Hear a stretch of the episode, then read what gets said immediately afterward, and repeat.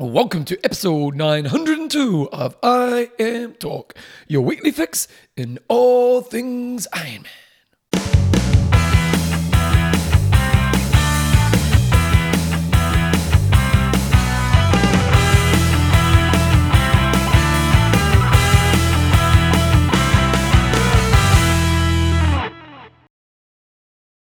Rightio, team, welcome along to episode 902 of IMTalk with Coach John Newsom Bevan James Oz. How you going, mate? I'm good, Bevan. I've got two requests for you. Here we go, go. First one, pray a little bit harder. I and don't, see if you I can don't really ask- pray. Yeah, okay. Well, do, what I'd like you to do Okay. is we somehow just need to get the gradient of your hill decreased a little bit. Okay. Because today, I only just made it up the hill. Oh, really? It's a bit of a struggle. You're going to struggle getting out of my house then because it's harder getting out. I know. Well, I've got a, I've got a little, little time to refresh. I was I'm going to pray to the, the, the road gods. So I just looked up. Um, I've got to go up this hill called Dyer's Pass in Christchurch, and Yep. the first section is Dyer's Pass to the Cup. There's a little intersection, and it's 1.44 kilometres on Strava, uh, an average gradient of 8.5. It does have a few flatter sections, so and I'd a say- couple of steeper bits. yeah, a couple of st- so there's definitely some stuff over 10%. Yep. This morning, and I've got to go a little bit past that to get to Bevan's place. And anything a little bit past a bit of pain in the button, isn't it? Mm, You get to the cup, you think you're there, and you still got it's a little bit of a push to the top. yeah, man. So I was riding out this morning going, am I really an athlete? Seriously? i got to ride up Alpe d'Huez and about a million other mountains next year. this is killing me. oh my God, I could only just get up. And luckily, that was after my uh, electronic gears had stopped working when I started my ride because my batteries had run flat Oh, because no. I didn't listen to my reminders that I've done segments on the show. Charge your batteries at the first of every month, um, and I didn't do it, and uh, haven't done it for a bit, and they went, went First flat. of the month. It's the end of the month. I know, but I, I probably haven't charged it for a couple of months because I've, I've hardly been riding. Um, but luckily, with the SRAM ones, you have a battery on the front and on on the back, and you can do a switcheroonie roo. Oh, okay. So my front one still had charge, so I just switched them around. And I was Halfway up the hill. Uh, no, this was rolling out of my place. So I was Oh, like, okay. oh, do I turn around and get the road bike? I mean, the, the TT bike? No, it's on the trainer. I can't be bothered changing that. Do we get the mountain bike? No, it's going to just That be too much of forever. a, a, a slog up the hill. Mountain bikes are So- slow. Yeah, so I just did the switcheroonie. So that's number one. Okay, so I'm the praying hill for the road gods. Yeah, I'll, I'll get this sorted for you next week. And I want to start a worldwide campaign Here we go. that you cannot put up Christmas decorations until the 1st of December. What do you mean? 1st of December. It's No, December's the show week. celebration week. Show week. Ah. Because of course we're going to Christmas tree up. That's what Yep. I walked in the door and, oh, No, you should have gone, oh, I love that. Cr- oh, oh, curmudgeon over here. yeah. Jeepers, have you got your, your decorations up at home? No, but I dare say my wife, if I hadn't been organising a race at the weekend with her assistance, uh, I dare say our It was actually worked out perfectly because I, I know we don't even need to start the show, but Friday was a horrible day. So we Mm. thought, Friday, let's get the Christmas tree up. Mm. See, it was wise thinking. There you I'm talking is proudly brought to you by. go. Our patrons. We've got Marion, uh, the creaming the moose hearing. Christina steaming up the room, Amit. We've got some good names. William Treasure Chest Lockwood. Again, this week's show we've got news, we've got hot topic, we've got a quiz, website of the week, we've got an interview. We have. We're talking to Luke McKenzie. Some Great of you interview. guys will uh, remember him from the racing days. He got second in Kona one year, won a bunch of other ones. He was a long time pro athlete and now runs a business called Wyn Republic, which is uh, sort of tri clothing. So, and he's also just a, a big student of the sport. So, always got some good opinions around, um, you know, the current landscape of what's happening with pro racing. Yeah, no, it's a good interview. Um, coaches, are you doing Coach's Corner? No. We don't put it in here, okay? Okay. We're not doing two wingers a week, are we? No. Hey, sharpen up. and then questions and answers at the end. Okay, so not a huge amount happening over the weekend, but interestingly, a Kiwi guy won the Ultraman, and he got a piece on the news last night. Oh, right. I, I, I literally just added that into the. Uh, yeah, so so and he beat the, the Ultraman world record by about forty five minutes. So really? Oh, yeah, so pretty great race. But Ultraman in the sports news, Yeah, Simon Cochrane, but he's had a, a really good, really good ye- um, year. He's just been smashing records all over the place. but when is when has the public ever talked about Ultraman? no, no, they haven't. Like, like Ironman only gets two races a year. Must a not not disrespecting his performance at all, but it must have been a quiet weekend of sport. Not a lot on. We're sort of between seasons over here, Yep. um, so not much happening. But uh, I haven't actually seen the results. I did hear he, he won, uh, and we had him on the show not that long ago. Mm. So if you want to hear from him, si- his name's Simon Cochrane. It's probably a couple of months ago we had him on. Yep. Um, but yeah, he smashed records. He did, I think he did Australia and Canada Yeah. and just smashed it. Um, and I seem to remember one of them. uh, The reason he went and did Canada was because he didn't get his qualification through the Australia race for some reason to go and do Kona. Um, but yeah, we'll maybe talk a bit more about Pretty good performance. No, yeah, we'll get the stats up next week maybe, but 45 minute. I think I'm pretty sure it's 45 minute He's- record week. He's course. been, he's been absolutely annihilating the records everywhere. Wow, it's impressive. What, Mm. what, what makes him so good?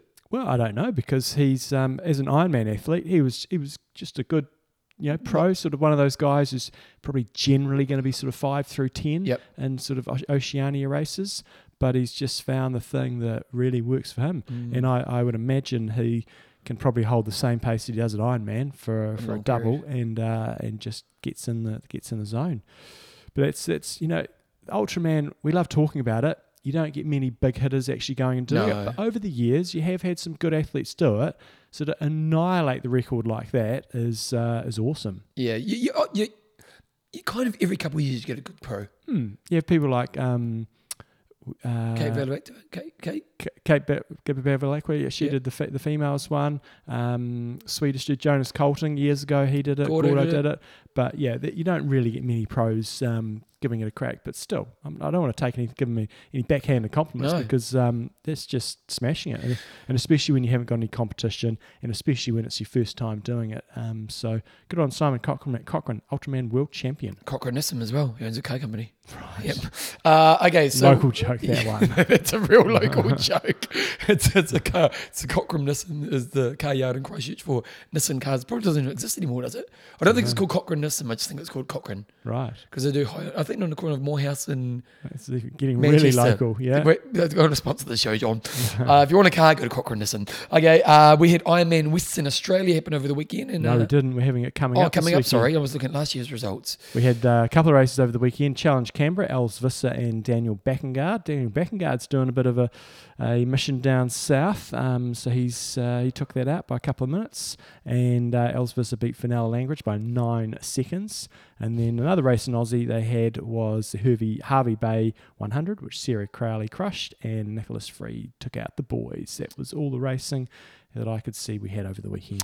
Okay, we have got Ironman Western Australia coming up this weekend, and when we look at the field, not not huge fields in the females, only eleven pros down, and still in the men is only about twenty three as well. So Good quality though. In, yeah, in the there's some females. Good, yeah, it's good athletes there, isn't there? Uh, yeah, we've got Fenella Langridge, Lisa Norden, uh, Lotte Wilms, Michelle Vesterby, and Chloe Lane are your top six in the, the females. So that's a decent field. There is a few asterisks there because uh, if some of those athletes did race, as we just said, um, this weekend been, but these days a lot of athletes seem to race a half and then go off into a full and they're okay with it. Depends how deep, crazy. Depends how you have to go deep in the half, doesn't it? So yeah, it's a it's a pretty tough workout to do. You know, seven days out, and the same on the boys' side. Like Daniel Baekkegard is down to race, and I assume he's heading over there to do that because what else would you be in Australia doing? Just going there for the Canberra Canberra. Challenge race. Stephen McKernan, Matt Burton, Sam Appleton, and Mitchell Kirby are the top five seeds on the boys. You would expect. Based off Thorsten's predictions, that Daniel Baekkegard should be taking that out pretty comfortably. But um, the Aussies race pretty well on home soil, so maybe he won't have it all his own way. Interestingly, John, when we look at um, some of the names from the past, Mitch Anderson, remember him when he won it the 1st Mhm, year? mhm. Jason Shortis, Mm. he was, he was a good athlete, wasn't he? He was he's, he he was um, he was a crappy swimmer. He was just good, solid. Because he was a big unit too, wasn't he? He was a solid. yeah, you unit. wouldn't mess with him. I raced with him once in um, in Japan. Um, yeah, he was solid. Yeah, but he ran really well for a Yeah, he was a good runner, wasn't he? Courtney Ogden, Yep. yeah, whatever. And then Terenzo Bozzone Yeah. um, won it three times. Now, interestingly, the Holy Hammer yeah, I saw that. sent through an email to me at the weekend that Terenzo Bozzone did the round Taupo cycling race. Um, Like hundredth, didn't- he? yeah, so he's obviously still moving, um, but don't really know what he's up to. So, yeah, looking forward to seeing what happens in Western Australia. Weather report last week I was saying it looked like they were having a bit of a heat wave. The forecast for this week is not quite so bad, so hopefully we see some, Oh, and a heat wave in Western racing. Australia. Just Yeah. going back to some of the blasts from the past on the females, Gina Crawford. She's uh, her her boys, uh, both her kids have been uh, doing all my races in the last couple of years. Her son is one of them is pretty speedy. Now, Caroline Steffen won it in 2018. That might have been her last win. Mm. Because when did she fade away? Probably around that time, yeah, eh? yeah.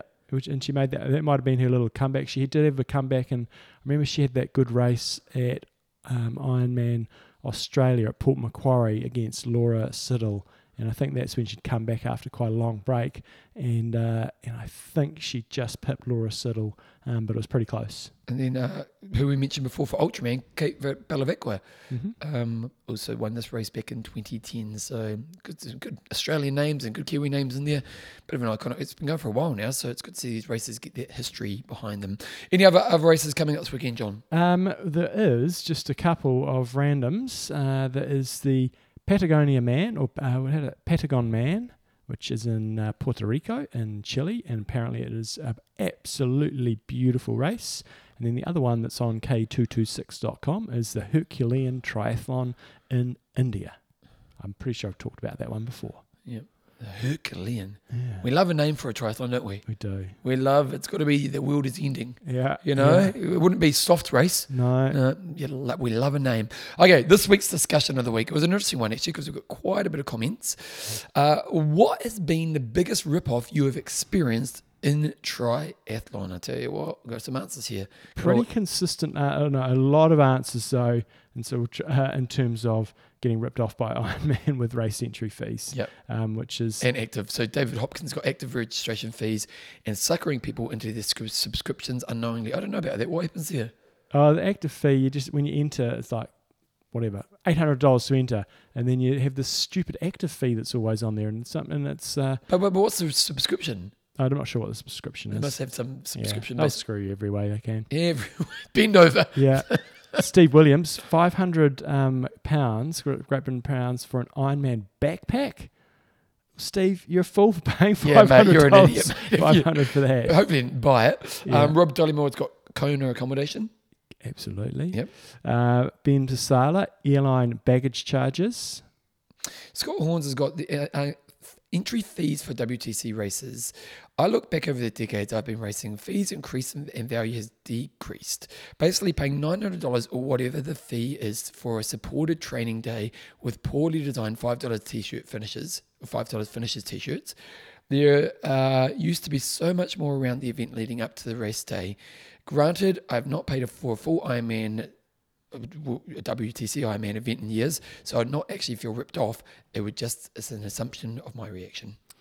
A couple of people have said they're sort of national federations, Yeah. um, which is I find a little bit odd. So Meg uh, Run Happy says UK Triathlon for the price just got a small packet of porridge. In general, I got to say that the national federations, I don't know, I'm not going to say they do a, an amazing job, but you've got to support them to support the sport because they're they're yeah, but it is that thing where it's like so. Hell Tower's got this year. He's got um, try race doing an age group race in the UK. Uh, entry fee, tri suit and printing, paying for a manager you don't need, paying for a mechanic you don't need, all the race against people from the UK uh, I think that he's talking there about going to represent uh, the country. represent your country. because they, they charge a lot for that, don't they? They do, um, but the national federations aren't making lots of money. Like they're not a. But it's a catch twenty two. Mm, Because Gotta I, I get them. it. They got you got to support them. But then if they're charging you five hundred bucks for a bloody tri suit, mm, now I don't know if that's what they're charging. Mm. So it's it's kind of like go to Disneyland, they rip you off for every mm, second you're there, but you want to go to Disneyland. mhm. So it's kind of like it's a catch twenty two. Rich Walker says uh, energy gels are getting pretty expensive of late. I blame the Swedish marketing company. They're 160s, uh, uh, four pounds for 40 grams of carbs, potentially eight pounds an hour for a tra- for training or racing.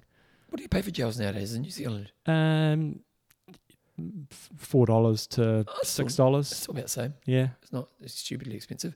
Uh, Kylie Cox got swimming concession cards. They expire before I can use them, and I don't get better. Wait a second. How often are you swimming, Kylie? She's not. That's her joke. She's she's, Yeah. she's, she's, she's trying you on a joke there. Okay. Uh, righty ho. Um, ben Pasala, I signed up for an Ironman U coaching course years ago. The course was actually pretty decent and not bad value for money. However, the following on costs that Ironman wanted you to pay to register them were astronomical. No way I was paying for that. For Paul Fitzpatrick's written a big email here. I'm not going to read it, but uh, he's pretty annoyed because I think there's a bit of a grievance in his family, and the way they responded was not good. Um, Jay Brittle- Brittles is paying for post race photos or the package deal beforehand. Overpriced and average quality at best. I've had much better pics sent by my independent by independent photographers. Interestingly, I was doing the dog marathon here, and it's an event that's here in Christchurch, and there was a photographer here, who was a real out there dude. Like he lived in a mm. caravan, or he lived in a camper van, and what he'd do is every city he'd go to, he, he basically did races every weekend, mm-hmm. and every city he went to, he'd buy a car, and mm-hmm. he'd buy like a three hundred car. Clean it up, sell it five hundred dollars the next day. That's of what he did. So he made a living selling cheap cars and taking these photos. Um, but his model was you pay what you think it's worth. So he'd do the Oh, yeah. photos Yeah. and he'd say, "Yep, you pay what you think it's worth." Yeah. And he said, actually, people were pretty fair. He said Mm. that you know, like most people paid a pretty fair price, and he actually did pretty well out of it, which was an Mm-hmm. Interesting model. Um, Job Samuel's got anything to do with bikes, and the current market is ridiculous. Which is odd because most bike companies are struggling. Most bike shops, at least. supply and demand, wouldn't you? Yeah. Uh, David Norton paying for a special needs bag. That would rib your jocks if you're uh, if you've paid thousand dollars into a race and they want to ch- want you to pay an extra whatever it is for a special needs bag. Good. Oh, um, Aaron Risky has got here when Al, um, Escape from Al, Alcatraz decided to up their price from something like 350 to 750 for an event, which was just an Olympic distance. Mm. Yeah, that escape from Alcatraz. I, I do shudder to think how difficult that that race being really close to the city. I'd imagine that's really hard to to run that race, and the water safety there would be probably pretty challenging. You'd have to go uh, OTT with um, support there. Last one I'll do. Alan Bryson, the commercial aspect of the sport here in North Wales. One company would charge £100 for a sprint triathlon. I know it's not Ironman. Um, it, it's just not Ironman. It's most of them. We're being ripped off because they think we will pay, and for the most part, we do. Triathlon is no longer the sport I fell in love with 12 years ago, and I'm now more than happy to call myself an ultra runner rather than a triathlete. Well, tough titties, Alan, because Ironman own a lot of the uh, the running They're races now, so they're coming for you at every angle. I'll finish with Mark Baker. He's got requiring transfers to be done within a calendar year instead of 12 months. Late entry season, uh, late season race, and you lost your money if something goes wrong. Yeah, that's a bit wrong, isn't it? It should be 12 months. Yeah, but then you get people. I tell you, people take the piss with some of these things in terms of. Uh, I had somebody email me, and I, I was generously rolled it over one year, and then the next year they said, oh, "I can't make it. Can I roll it over the next year?" I'm Uh, like, "Really?" Yeah. Um, so I sort of want to go into bat for some race organisers. Um, it is bloody expensive to put on events. I ran a half Ironman at the weekend, and uh, financially, it's getting way way harder. And my entry fees for that are, are mo- very modest. Yep. Um, but unfortunately, they're just going to have to go up next year, Yep. uh, and it's just, it's pretty tough. But you do think that But I'm in making money. they're making a serious Come premium. I just I just wish we had a sport rather than a business, and it is it's just everything's business now in our, in our game, and that's just unfortunate. Like a lot of people have commented here, I think there's very few But is that, but, grassroots races around. but is that a tradition in all sports? Like, I don't know. Like, Evolution, yeah, yeah, you know, when we look at a lot of sports nowadays, uh, the, the grassroots are struggling. Like, I know Mm. even New Zealand rugby, like the play numbers for kids playing rugby are dropping dr- quite dramatically. Mm. Um, and so, yeah, it's, it's a hard one, isn't it? I think, and I'm not blowing my own trumpet, um, but, but this race I organised at the weekend, it was just a really relaxed, Yep. nice vibe, and I think people really like that. And you look at Parkrun, and, and that's not a business because they don't charge for it. Yep. But like we've got our local parkrun. Christchurch is a city of what five hundred thousand now, maybe something in that Yeah, sort of something like that. range. And the parkrun town the other day, apparently they had like nearly five hundred people running. Wow, awesome. Um, and so Does that get busy on there? That'd be pretty busy. Oh yeah, uh, yeah. If you're a, uh, if if you were a twenty to thirty minute runner, Yeah. I don't I don't know what it's like in there, but I, if I ever do park run, I'm boom, I'm off, and Yeah. I'm not in that melee. But it's um yeah, that would be pretty tricky. So yeah, I just find it a bit depressing that there isn't a lot of grassroots stuff happening, and uh, it's all just business, business, business. So I'm kind of defending the the race organisers because it is it's just ridiculously expensive to organize events now. Um, Well, the, the, the interesting thing is because, like, if we look at business, is that the, the the price is in the value. hmm, You know what I mean? So, like, um, if you're willing, some things you can pay a lot for, and you think you're getting wicked value. mhm, So there seems to be a discrepancy between what we feel we're getting the value is. hmm. You know, because if if you know, like, it's like um, people pay a lot of money for some things, Mhm. and they still feel that's money well spent. Mhm. And so I suppose the question is is for organisers or for the people who uh, providing these things is how do I make sure I still feel I'm offering the value of the price I'm charging? Um, and so things like getting rid of the carbo dinner, Mm-hmm. which do they do it all now? It- It'll vary from race to race. The thing is, they've got rid of it, but they haven't changed your entry fees. Yeah, that's the thing. So you kind of feel you're getting less value now, don't Yeah. you? So it's kind of like, um, yeah, and and the issue then becomes you go okay I, I really want to do an Ironman event branded race but I can only that means I can only afford to do one race and I can't do can't do the others and then so all the others suffer so I, I would personally I'd rather see people racing you know multiple times during the season but everyone just seems to be attracted to that big shiny thing yeah, well, and it which is I a kinda get, ticket. Um, what's what do you feel is the thing that you've been most ripped off by? Uh, I just had I only had a couple of things here, but one thing that it still gets me a little bit is uh, a race got cancelled once um, that I was doing, and you got nothing back at all. And I was like, you, mo- a lot of your costs are sunk costs, but Yep. not all of them. Yeah, And if I was what was the organising, race? sorry, I'm not going to name and shame. Okay, Um, but if I was organising a race, uh, even if it was like a 25% Yep. refund or something like that, you do your best uh, to give you you, do your best to do some at least token gesture, and you'd hope that most people understand. Yeah, a lot of your costs are gone. So, and then the other thing, like a lot of people mentioned, is processing fees. Just include it in your entry price. Like Yeah. if it's going to cost you seven hundred dollars plus fifty, charge me seven fifty. Don't charge me seven hundred plus the fifty. It just annoys me, and I know it annoys a lot of other people. Yeah, because it's a lot. Mm. You know, it's two bucks. Fair Mm. enough. And I- and a non-triathlon related one is, is as some people mentioned. Uh, sometimes I've almost been ripped off with airline. Well, only one particular time been ripped off with airline charges when they try to charge you like th- literally thousands of dollars for excess luggage. Um, but that's not really a triathlon specific one. I'm just trying to think of. I'm just trying to think of when I was doing triathlon. Was there anything I felt I was really ripped off by? Mm. Other than me buying stupid things, probably Mm. not. Mm. You know, like I mean, it was expensive, but at that time I was willing to pay it. Um, Yeah, I was just I was almost trying to get out of people if there's a product you bought that you just bought it and went, this is just hopeless. I've got that in real life. Yeah. I've got. I remember years ago. You know, we you, we've all done it. Well, a lot of people have done it. Bought the thing, fall, fallen for the easy trap. Mm. You know, so you do this and you'll make it. And I remember I bought this stupid thing. I can't remember. It was like this was, I was, I was what, twenty, and it was kind of like pay hundred bucks and you get this a list of how you're going to make money from doing surveys or something crap like that. Pay my hundred bucks as soon as I got it. I was like, oh, that was a always seven hundred Yeah. bucks.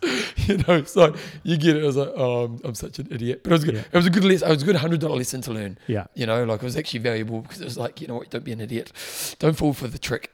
Okay, uh, what costs isn't a big issue for you? How many times would you, wait a second. If cost wasn't a big issue for you, how many times would you race in a season and what distances would you do? Hmm. So if you're not going to worry about the cost of an Ironman or Processing fees. Hmm, processing fees. okay, that's this week's question. So there we go. Again, what is it? It's if cost wasn't a big issue for you, how many times would you race in a season and what distances would you do within a season? Okay, John, you got a quiz question for me. Yes. Um, John's John's quiz question. Is Andrew Messick is retiring this year. Is it at the Um, end of this year, is it? It's at some stage this Yeah. year. It's coming up anyway. Uh, so, how many years has Andrew Messick served as CEO of Ironman? That's a good question. Okay, let's go to website of the week. It's an awesome magazine, online magazine, taking you back to the old days of triathlon. Have a flick through. So tell me about it, John. So, this is called TQ.Kiwi. So, for you overseas listeners, you might be turning off automatically thinking this is going to be Kiwi based, but and it is.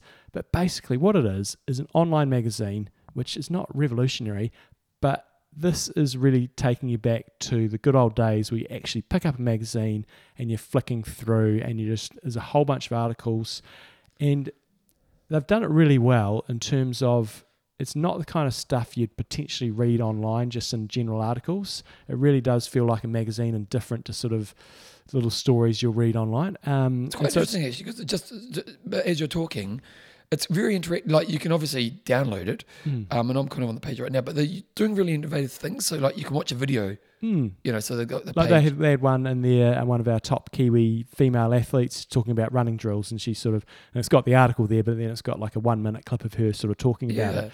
Um, and so, yeah, it's called TQ. Um, so www.tq.kiwi.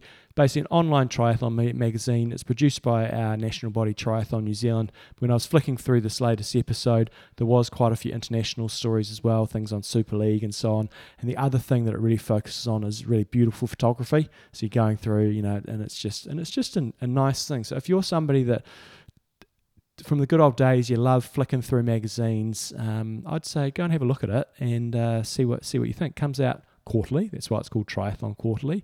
Um, definitely has a Kiwi. John Hellemans got a piece on all aboard the Norwegian type training? Question mark. Yeah. Speaking. And in this latest issue, they have uh, Dan Plews, who is uh, a British guy living in New Zealand who coaches Chelsea Sodaro, amongst other things. And he set a, w- a record in uh, Kona. He also set a record and wrote. He went, I think, he went sub eight somewhere. I'm not sure if that was Kona or somewhere else. Um, he's big into sort of low carb, high fat, um, and he's a sports science guy. I've had him on the show before. Um, so he's got an article in there about sort of, I think, level zone two training. Um, so yeah, there was just, to me, it seems like a really great product. So if you want to check it out, go to tq.kiwi. it's free. It's free. Yeah. Awesome. Like, like literally, as John's saying, I'm just kind of flicking through it as we're talking, and it's exactly what you wanted from a triathlon magazine. Mm. Yeah, it's really good. Mm. Yeah, so whoever's producing it, well done. Because, like, I know it's Triathlon New Zealand, but who's Yeah. doing the work and actually making it work? Because it's very thorough. It's 130 pages. Yeah. You And know, it's, like- it's the third issue, um, and they've all been pretty pretty similar. Yeah. So, okay, I'll put a link to it in the show notes. Make it a regular And you do a Where's Wally, and you try to see the picture of me in there somewhere. oh, where are you? Is- Well, that's- wh- that's which which Where's Wally. I'm in. I'm in. uh, the, went to the the latest one. one. Okay, T two T three. Click here for T three. Yeah. Okay, You where's to Wally? You have to scan through and find Where's Is it a hard where's Wally? Uh, yeah. Okay. Yeah. Fastest age grouper ever. Dan Plews, Dr. Dan Plews. Hmm. There we go. So, yeah, check it out. Um, and spread the word about it because it's a cool thing. And if you're a triathlete, I guarantee Especially you if you're a. Kiwi, spread the word Are and get people doing looking at it. nowadays? Sorry, Can you still buy magazines? not to my, not really. That I, not that I know of, anyway. Okay, Okay, Jumbo, let's go to our interview. Who we got? We have Luke McKenzie. Here he comes. Here is it right now. Rightio team. So, uh, for those of you uh, relatively new to the whole tri scene, you might not uh, be overly familiar with today's guest because he had an amazing race back in 2013 when he finished second at the Ironman World Champs when they were in Kona. Uh, also, a nine time Ironman champion in his own right as well uh, over a very long career, but hasn't been racing since 2019. Um, his last race was the Laguna Phuket Triathlon, um, which was one of my old favourites. His name's Luke McKenzie. So welcome back to the show, Luke. Thanks, guys. It's been a while. Uh, yeah, it's really good to uh, be on and uh, chat about all things past and present. So 2017, like, we interviewed you. It may have been in Kona, or it may have been after Kona one year. Um, but you obviously sort of tied up the boots from 2019. Do you do you miss racing? I get that question a lot. It's uh, one that, um, yeah, I guess there's two sides to it. I mean, I, I definitely do miss the racing. I, I, I still get to go to a lot of the races these days, and I I get there and I think, oh yeah, I I do miss this part of it. Uh, but to be honest, the the big long training days and and the the work that goes into it, um, you know, I I did this sport for a long time and had a long career, and uh, I'd I'd had enough of that, and so yeah. I'm not going to get to that start line if I haven't put in the big long training day. So Yeah. To say that I miss it, no, I, I, I guess I say I don't miss it. Have you been the athlete who's finished the sport and become the unfit person, or or how have you transitioned with your health and fitness once you've stopped being an athlete? Because even that could be a struggle for some athletes.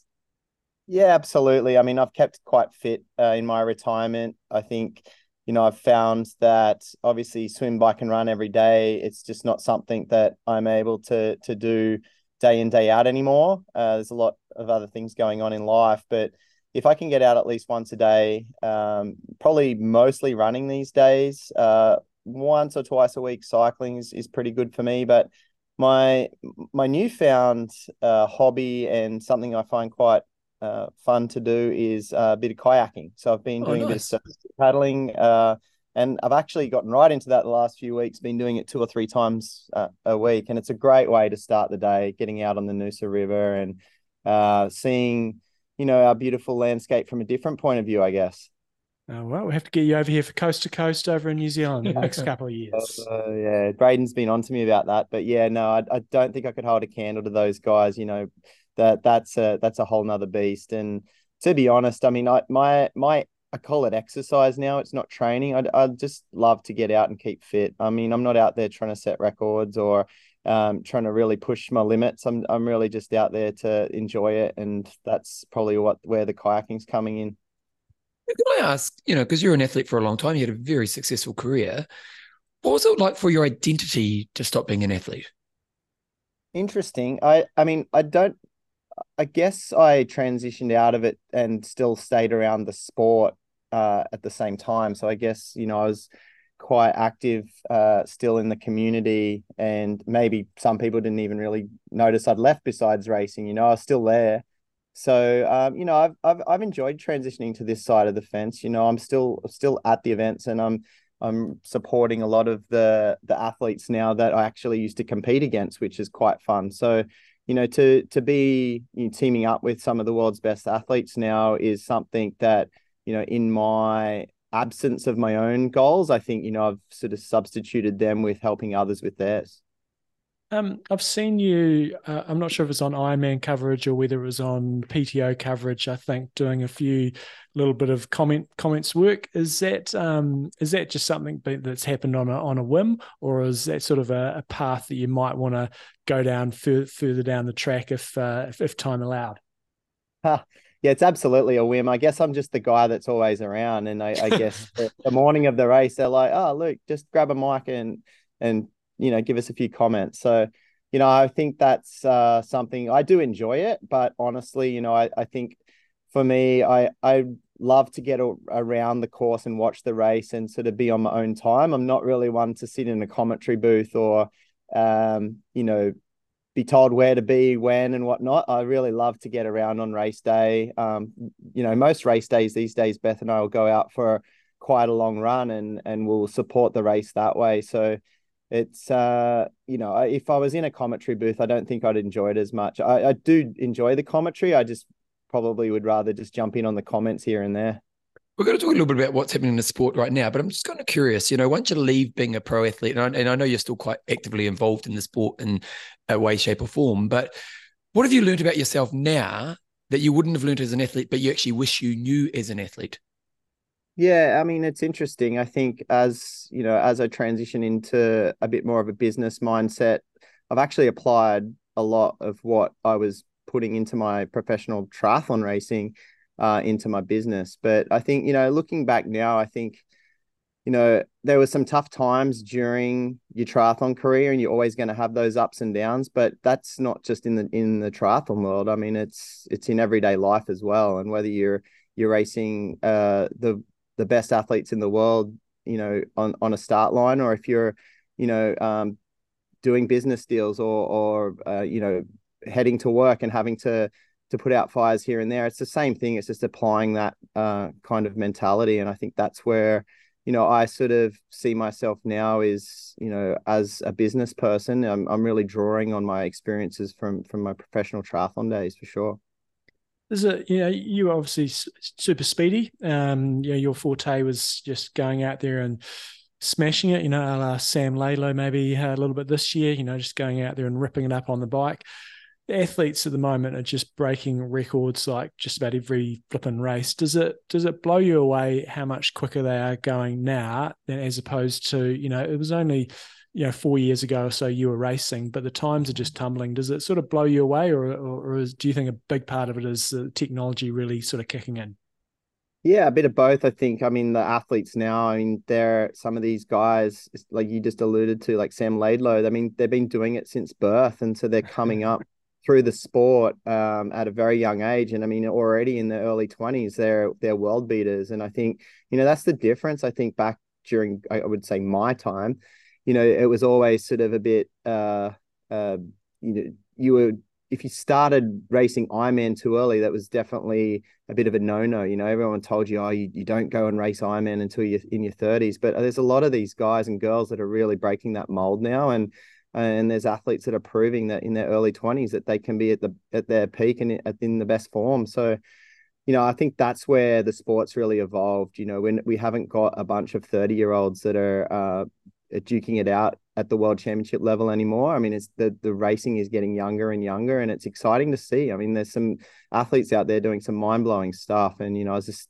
down uh, watching Melbourne 70.3 this past weekend to see what Hayden Wilde just did in the in the 70.3 there. It's just like another one stepping up into this long course realm that you know is just going to blow people's minds and it, it's just endless. And so i think technology has come a long way in even just 10 years but I, I wouldn't just put it down to technology. I think the athletes are smarter now. Their training techniques are a lot better. Um, and you know i think there's a lot more professionalism in the sport. I mean i think that's what's really brought about this real quite drastic uh, improvement in times over the last couple of years um, there's obviously a lot going on at the moment. You know, Ironman have just announced uh, their their sort of year end bonus. We've got the PTO that are, are going to be expanding their series. Um, when we're going to see the rest of the dates on that, who knows? Um, and then you've got Challenge as well. You know, Challenge Roth and and a few other of the the bigger Challenge races. So there's there's quite a bit of choice that's going to be happening, uh, especially next year. Um, if you were back, if, if you were racing these days, you know, assuming your, your strengths and weaknesses were were similar to to what they were in your day, how would you start about you know looking at the season and, and planning and deciding which races you're going to go about doing. Well it's quite interesting isn't it? I mean we're in quite a golden era right now for professional triathlon. There's so much opportunity and a lot of money in the sport with prize money in the pto series now the ironman series just announced. Um, you know challenge have always been there as well. And so i think athletes are getting sport for choice right now and i think that that's sort of something that they're going to have to really plan their season out well because I think there's probably the ability to over race now, given that there's so much opportunity. But you've also probably got to pick your battles as well and what's going to suit your strengths. Uh, you know, a, a smart travel schedule. I mean, if, if you were to do all of the the races on the calendar, that'd be a ridiculous amount of travel as well. So you've got to factor in, you know, training periods, you know, travel, uh, all sorts of things like that, and uh, even just the season longevity now. I mean, you can you can basically start racing in New Zealand in in January and uh, finish next year in New Zealand in in December. So I mean, mm. to race a full twelve month calendar, I mean, it's it's I guess it's always been like that, but it's just so full now with like really high quality events. So.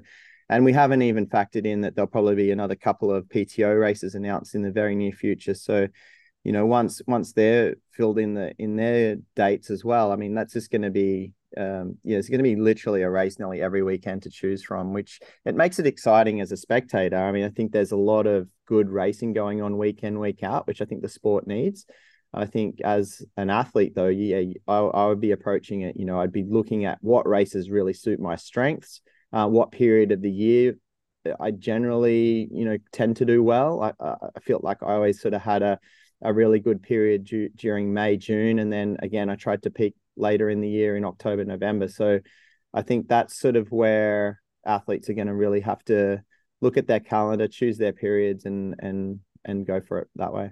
Well, you know, you're on the ground a lot. You know, a lot of races, and you you've got good connections with the pro athletes. What what are you kind of what's the vibe you're kind of hearing from the athletes about what's happening currently? You know, with the PTO, with you know Ironman's announcements, and just their life in general as a pro athlete.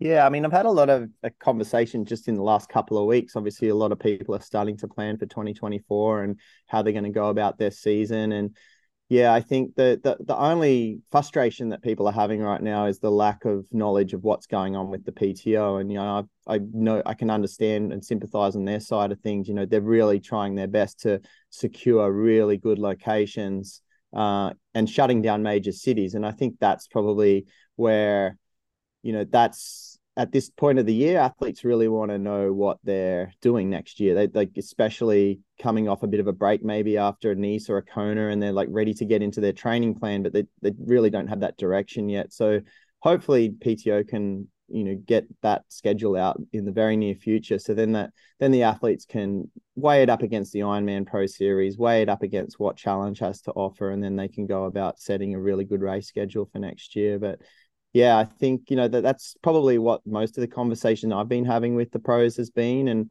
and I think probably just the like I alluded to before that the season is so long next year, and I, I know quite a few athletes have their eyes set on uh, Topu. The sorry, how do you say it again? I got toe corrected. Paw.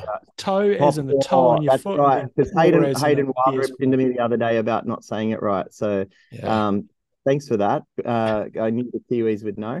So yeah, um, given that that's in December, uh, that makes for a very long year, and you know it's an Olympic year next year as well. So you've got the athletes that are also short course focused, and and then they'll switch to the to the long course. So I think it's just a real big juggling act. But at the end of the day, I think if the you know what we've seen in the last couple of years is that you know there's the ability to switch between distances too now, which is just it wasn't it wasn't done five even ten years like just up until recently it just wasn't done and so it's really exciting to see that the athletes that are at the forefront of the olympic distance racing can also be at the at the front end of the ironman distance Um, now, you, you back when you were an athlete, you would have had played the fun games of uh, trying to get sponsorship and making men, ends meet. You know, you get your your race income from prize money, but then obviously, uh, hopefully, a good chunk was coming from sponsors as well.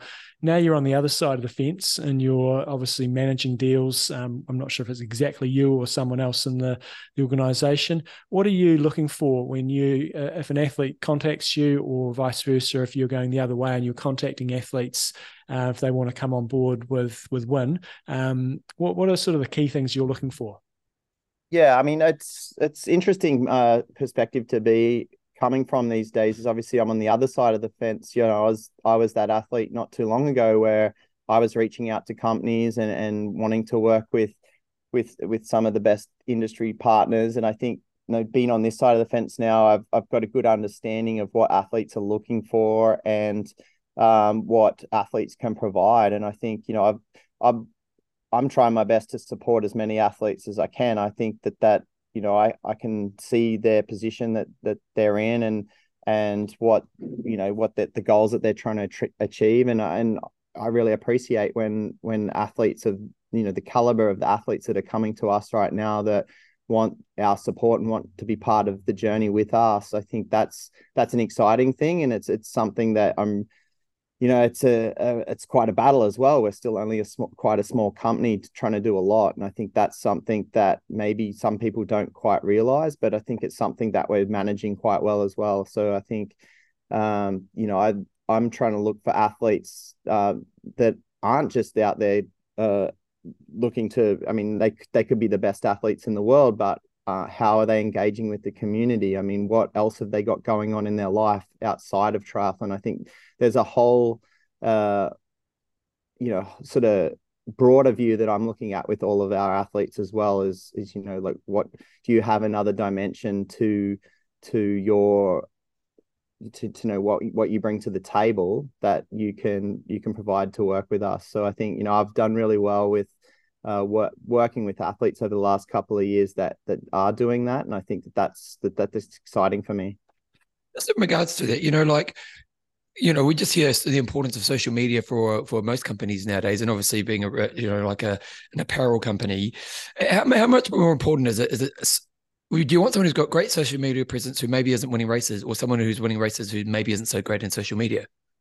Yeah, I mean that's the constant battle these days. I think uh, you know, I, it, it, a day would not go past where I don't have someone approaching us for sponsorship that leads with I've got X amount of followers and and this and that.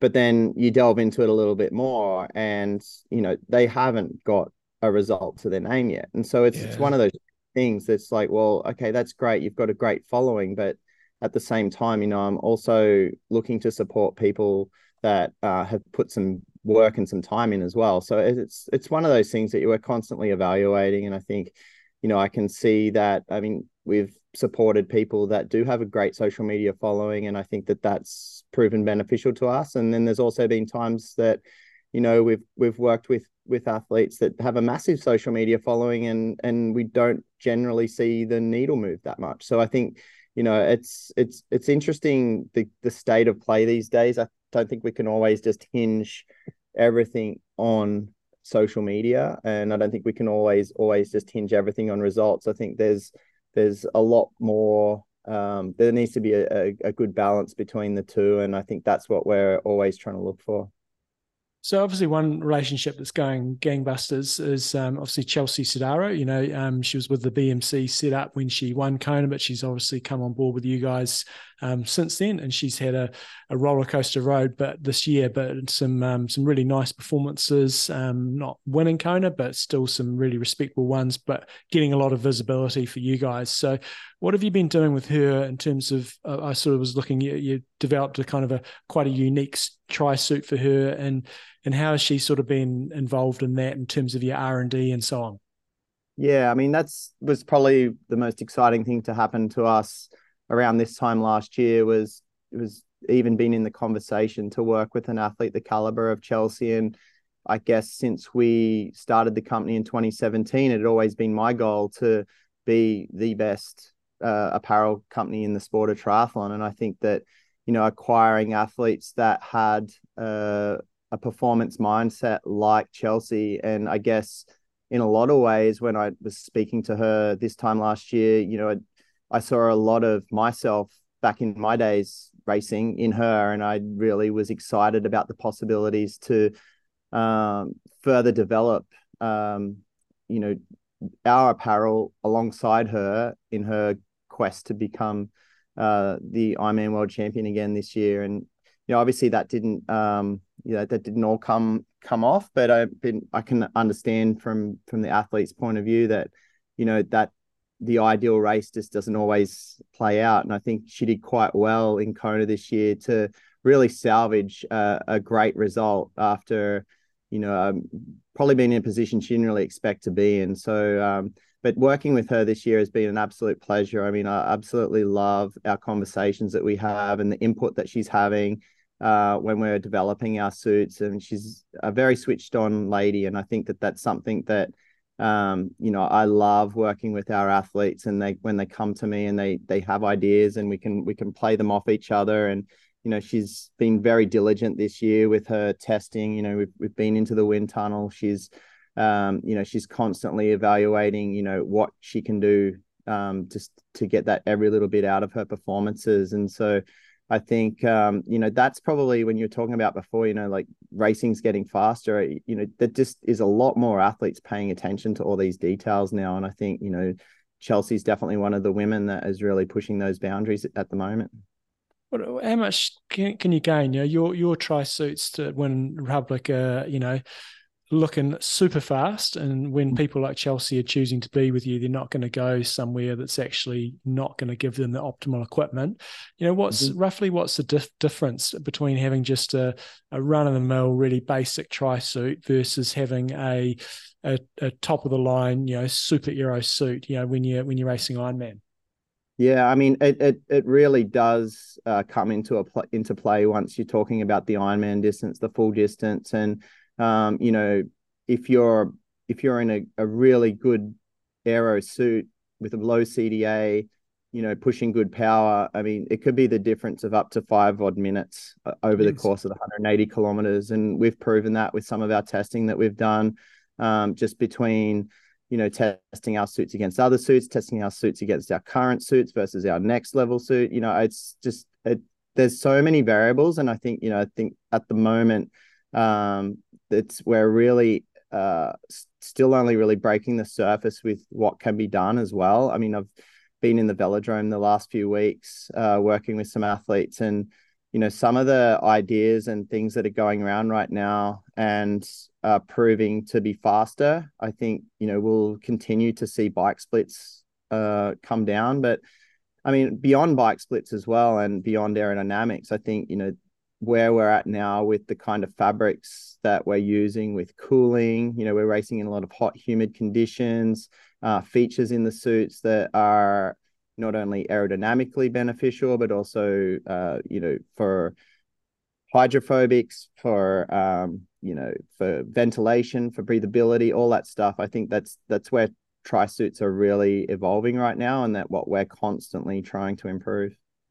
And on the opposite end of the spectrum, though, you obviously had last year, you know, you were supporting Colin Chartier, and um, unless anybody's been hiding under a rock, they'll they'll know what happened there.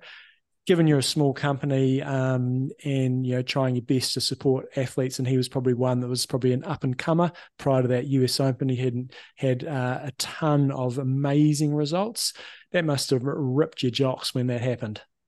Yeah, it was a tough one, mate. I mean, I think you know it's one of those things that's in the past now, but at the time, it, it really did sting. You know, we were his only sponsor for two years, oh, and oh, wow. you know, we we supported him uh, to a place where he started to have some success, and I guess that that success, whether it came, um, you know, through performance enhancement or not, I think you know it was exciting at the time to to see where he'd gotten to, but then you know, obviously when the positive news came out, I think the thing that really hurt the most was the lack of knowledge that we had. I mean, we literally found out with everybody yeah. else. Uh, you know, there was no heads up or anything like that.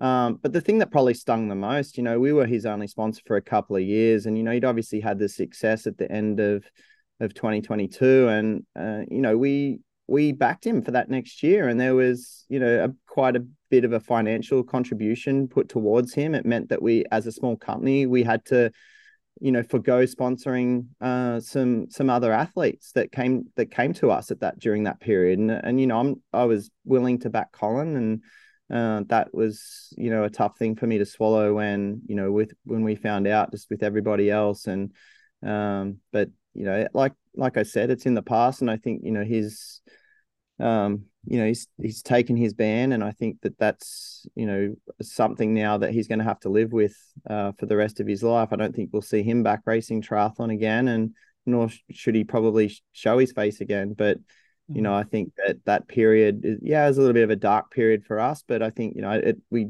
we got through it well, and I think that there's been a lot more positives to, to come from it uh, since actually. So, you know, um, it, it is what it is now. I think that it's in the past and we can we can only look forward.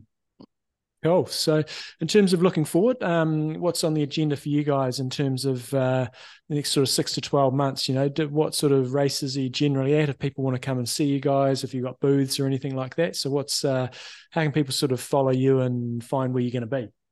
Yeah, I mean, we've got another gangbuster year planned. I, I've sort of been going over it with Beth over the last week or two, and uh, if this year seemed crazy, I guess next year seems even more crazy. So I think you know we're we're looking forward to having a little bit of downtime now. Actually, just once and Western Australia's uh, done, I'll I'll probably take a few months off the travel, and that's really the time that uh, I'm going to be knuckling down with our pro athletes with our suit development and. Uh, during that period too, we're going to have some pretty exciting uh, sponsorship announcements as well. So we're sort of gearing up for that at the moment. Uh, I've got a, you know some great athletes coming on board next year, and you think uh, you think it's great now. I think next year is going to be even better. So I'm really looking forward to getting behind those athletes in 2024 and you know it's just such a massive year with you know the PTO series it's an Olympic year uh, we've got a world champs down here in the southern hemisphere, so it's going to be massive. And um, yeah, you're going to find us. We're going to be at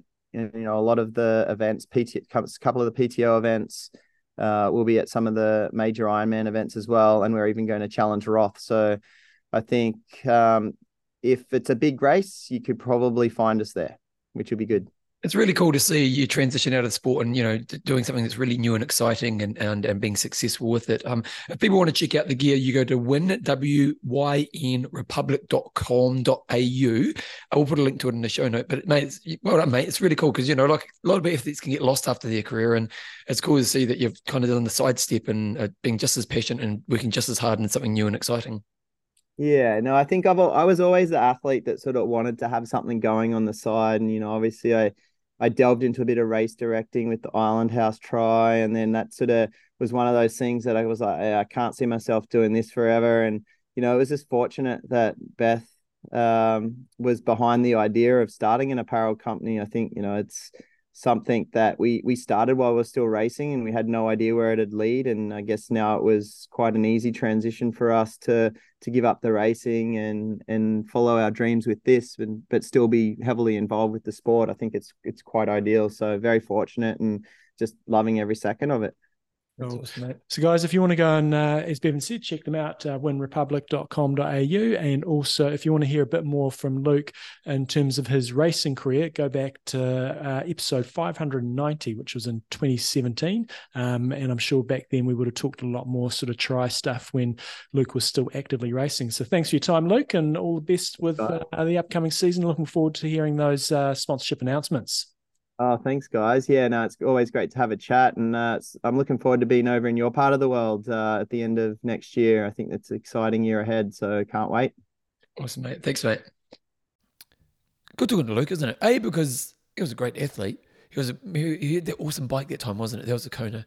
Yeah, he was. Yeah, and he Smashed the bike. I bike. think Freddie Van Lierde. I think it was. yeah, who, it was Freddie ran Van them Lierde. down. Yeah, Mm. he was that year, 2012, was it? Or somewhere around then. Round about then. Yeah.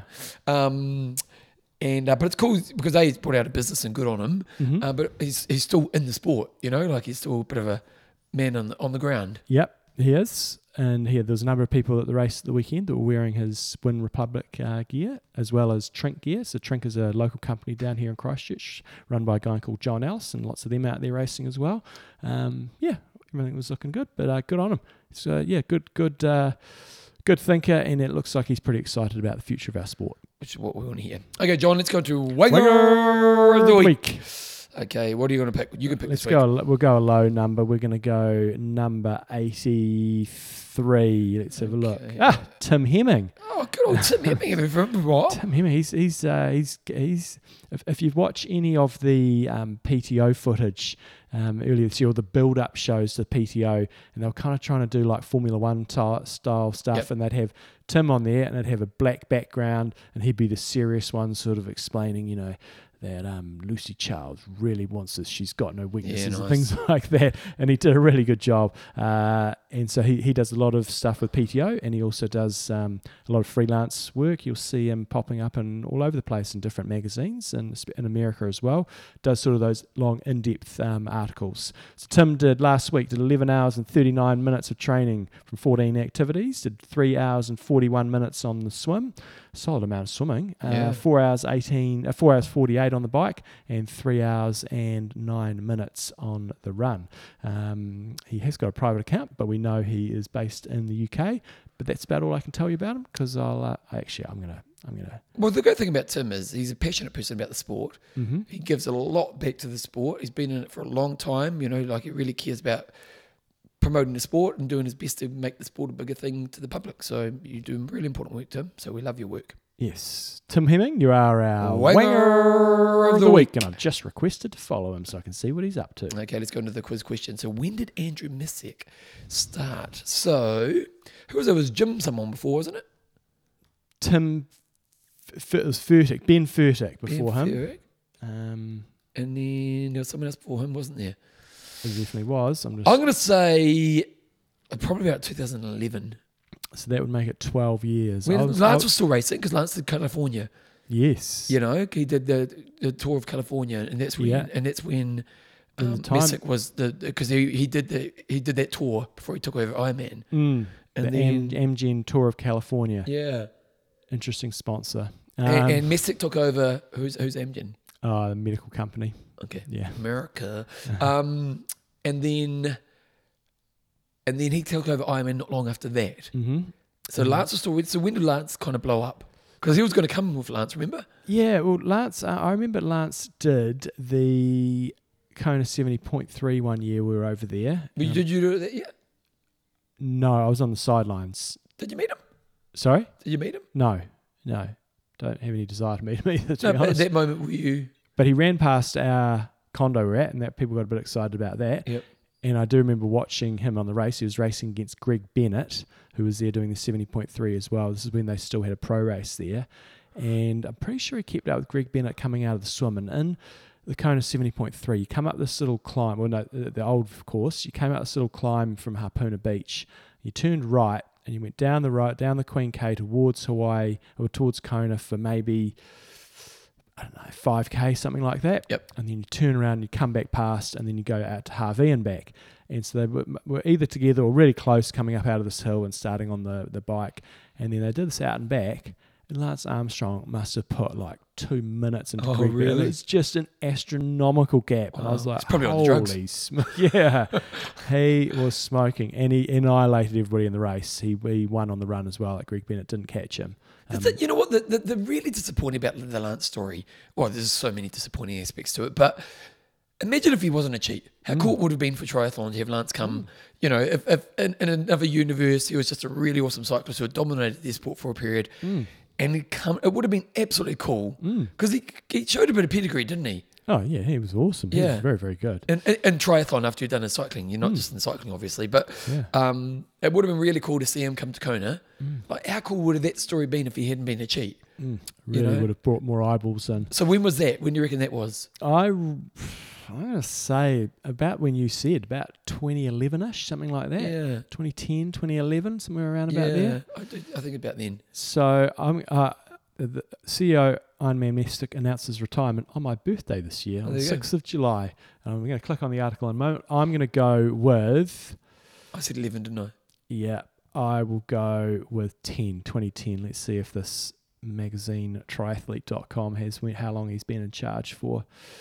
Do, do, do. Righty ho. Yeah, this is great podcasting Yep. when we don't have the yeah, answers here. Yeah, you should yeah should have looked it up first. What year did you say? I said 11. Damn it! yeah. Uh, Messick joined Ironman in 2011 after serving as president of AEG Sports and senior vice president in the National Basketball Association. So, NBA. that's what it says. Yeah, So- senior, vice, vice president. at the Na- National Basketball Association. Geez, you think he would staff the NBA? Mm. I would have. Under the under the series has grown from 25 Ironmans to 54. Um, no, when- it's grown from 25 Ironman in 54 70.3 races to more than 170 Ironman 70.3 and 5150 races worldwide. And they've picked up other marathons. In And, that time, the company has also acquired dozens of rock uh, events, rock and roll marathon events, ultra running, cycling. UTMB, and the epic series of mountain bike races. Interesting to. We'll do a bit of a his legacy once he was actually out the job. Yeah, get out the door. Yeah, we, we're waiting Enough for that moment. But you know, because he's there's a big, bit of a legacy there. Yeah, You know, they, they're not owned by Wanda anymore, are they? no, Who Just- owns them now? a bunch of venture capitalists, I think. Okay, Mm. interesting stuff. Okay, uh, John, what was your swimsuit? Swimsuit today, yeah, it was a bit of a recovery session because people raced at the weekend and those that turned up um, were taking it pretty easy. We did 400, no, 300 warm up, doing 50 freestyle, 25 backstroke, and then 450 meters of 50 kick, 50 drill, 50 freestyle. And then our first little main set was going 300 easy, 200 steady, 100 moderate twice through. And then we did an 800 pull, doing 150 sort of easy to steady, then 50 moderate, repeating that through four times. Two 25s underwater and 200 warm down, 3K. Good times, rock and roll. Okay, team, if uh, you want to get the show, oh, let's say thank you to our patrons first. Craig, the Rock Nicholson, Mandy T. McTeller. and Chris, the Combuster Apple. Love your work. Okay, if you want to become a patron, go to www.imtalk.me. We support the boys with the show. It really helps us do what we do. Uh, if you want some coaching, coachjohnnewsom.com. For Epic Camp, go epiccamp.com. For anything I do, bevanjamesoz.com. And you can email us at imtalkpodcast at gmail.com. John Bo, what you goss? What's my goss? Who won the race? Uh, we had Danielle Donaldson took out the Oxman uh, on the female side, and bloody hell, um, his name just eludes me for a second here. Uh, Oh, come on, mate. Race to here. I know, I know. You My know? brain's a bit scrambled. He's from Timaru. I can just picture his, his face right now, and for some Timaru killer. reason, I have uh, got a brain fade, which which happens a lot when you're organising races. You're doing you're doing uh, registration and stuff, and they're coming up, and you're like. Ah, I forgot how, what was surname? What's your surname again? Oh, it's, it's horrible when that happens. I hate it Uh, when you mind blank. I remember one time I was with my coaches. My coach was standing right next to me, and I'm just introducing. I say, "Hey, it's Bevan. Hey, it's you know introducing the coaches," and I just turned and I forgot someone's name, Yeah, and I just went blank. Like you know, like I knew, you know, of course I know them, yeah. and I was like, Was it? Yeah. So- Uh, Jared Miller took out the boys' races. I think it's the third time he's won it. So I certainly know Jared, and he's a good bloke. Uh, he's got a couple of kids, and he hasn't raced for a couple of years, and he is building up to do Ironman New Zealand. Oh, So uh, he took it out by seven minutes, and then Danielle Donaldson took out the females race by nine minutes. Any funny stories? Any funny stories? Oh yeah. So at this race we have whole range of events. So we have like the half Ironman. We've got like a mini, which is kind of a sort of Olympic-ish type distance, and then we have a junior race, and we have a multi-sport race, and we had a kids race. And normally we have the kids race in this paddock, and it's quite hard going on for you know riding Yeah. across a, a Yeah. farm paddock. um, but this year we moved it out onto the shingle road, and it actually ended up working pretty well. I think we probably had 40 kids, and, Oh, they're, and they're five to nine year olds, uh, so they're pretty small. Yeah.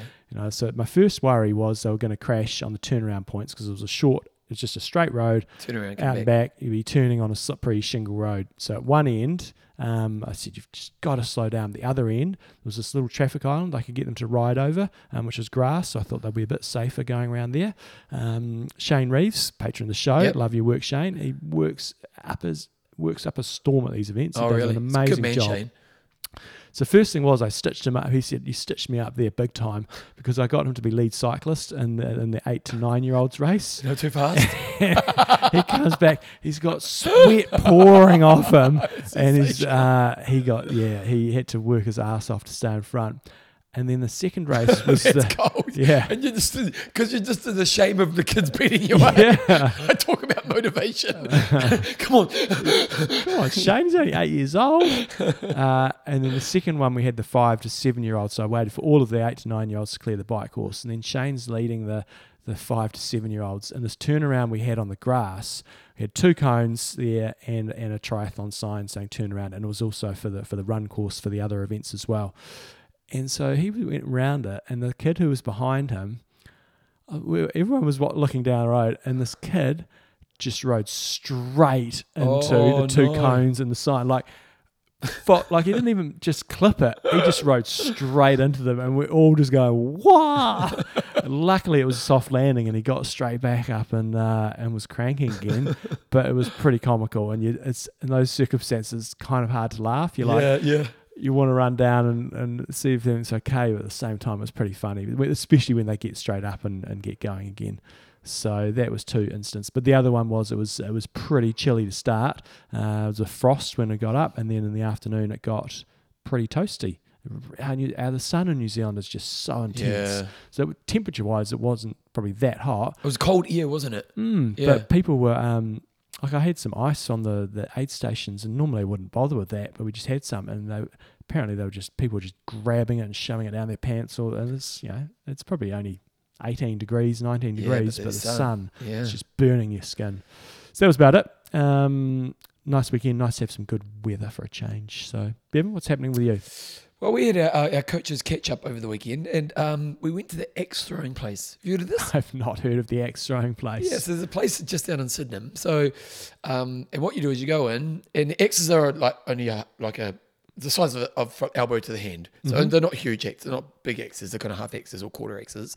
Um, and they've got targets. So you think Yeah. like, you know like a like you would with bow and arrows, and you're throwing the X's to, to do the bloody and you, they have games against each other and stuff. I've It got, was- to, I've got to look this up because we were um, Battle, I think it's called Battle Axe. Battle Axe Christchurch. Look at Battle Axe. I might take uh, yeah, ba- battleaxethrowing.nz. I'm gonna look that up because uh, we were just discussing what to get our kids for uh, for Christmas. We've got my uh, we had my sister over last night with her two kids, and they're both the same age as ours, so they're sort of you know 14 to 16. Uh, do you reckon a 14 to 16 year old be able to muscle yeah. it? Muscle it? Yeah. Yeah. It was good fun. It Mm. was like because we're basically what yeah, but you kind of spend. I think an hour, maybe a little bit over an hour there, maybe an hour and a half. Um, and you go in, they kind of teach you the basics. It's pretty basic stuff. Like it's Mm. not it's not that hard to do. And then you kind of have a few practice runs, and then they do some games. So Mm. there's different games that you do. It's all kind of obviously trying to get points based on the, the board. Um, and my team, we were crap. so you're literally like it's like doing darts but with an axe. Yeah, basically. And Yeah. now the side we were on, so on one side of the building, there's kind of like five boards or six boards, and we were just throwing at that. Mm. And then the other side, they had like an interactive one based on a screen. Mm-hmm. So they had like a projection screen, and it would have like things it was a bit more like you're throwing at ducks or you're throwing Yeah. it in the, the games and you'd click on the mouse to show where you hit and get points based on that. Now we didn't do that side, so that was a little bit different. Um, but we didn't need it because the, the f- games were actually quite fun. Yeah. And yeah, my team when we started, we were crap. Like we were absolute But crap. the X just wouldn't hold. It Oh, wouldn't- we'd yeah. hold, but it's half hold. Yeah. And then, and like, we were just getting destroyed. But then we came back at the end, John. Yeah. And we won the last two games, and we're actually pretty awesome by the end. It is a bit of a, it was, it was good fun. Yeah. You know, it's not, it's going to one of those activities. It's like, have you done one of those um, escape rooms?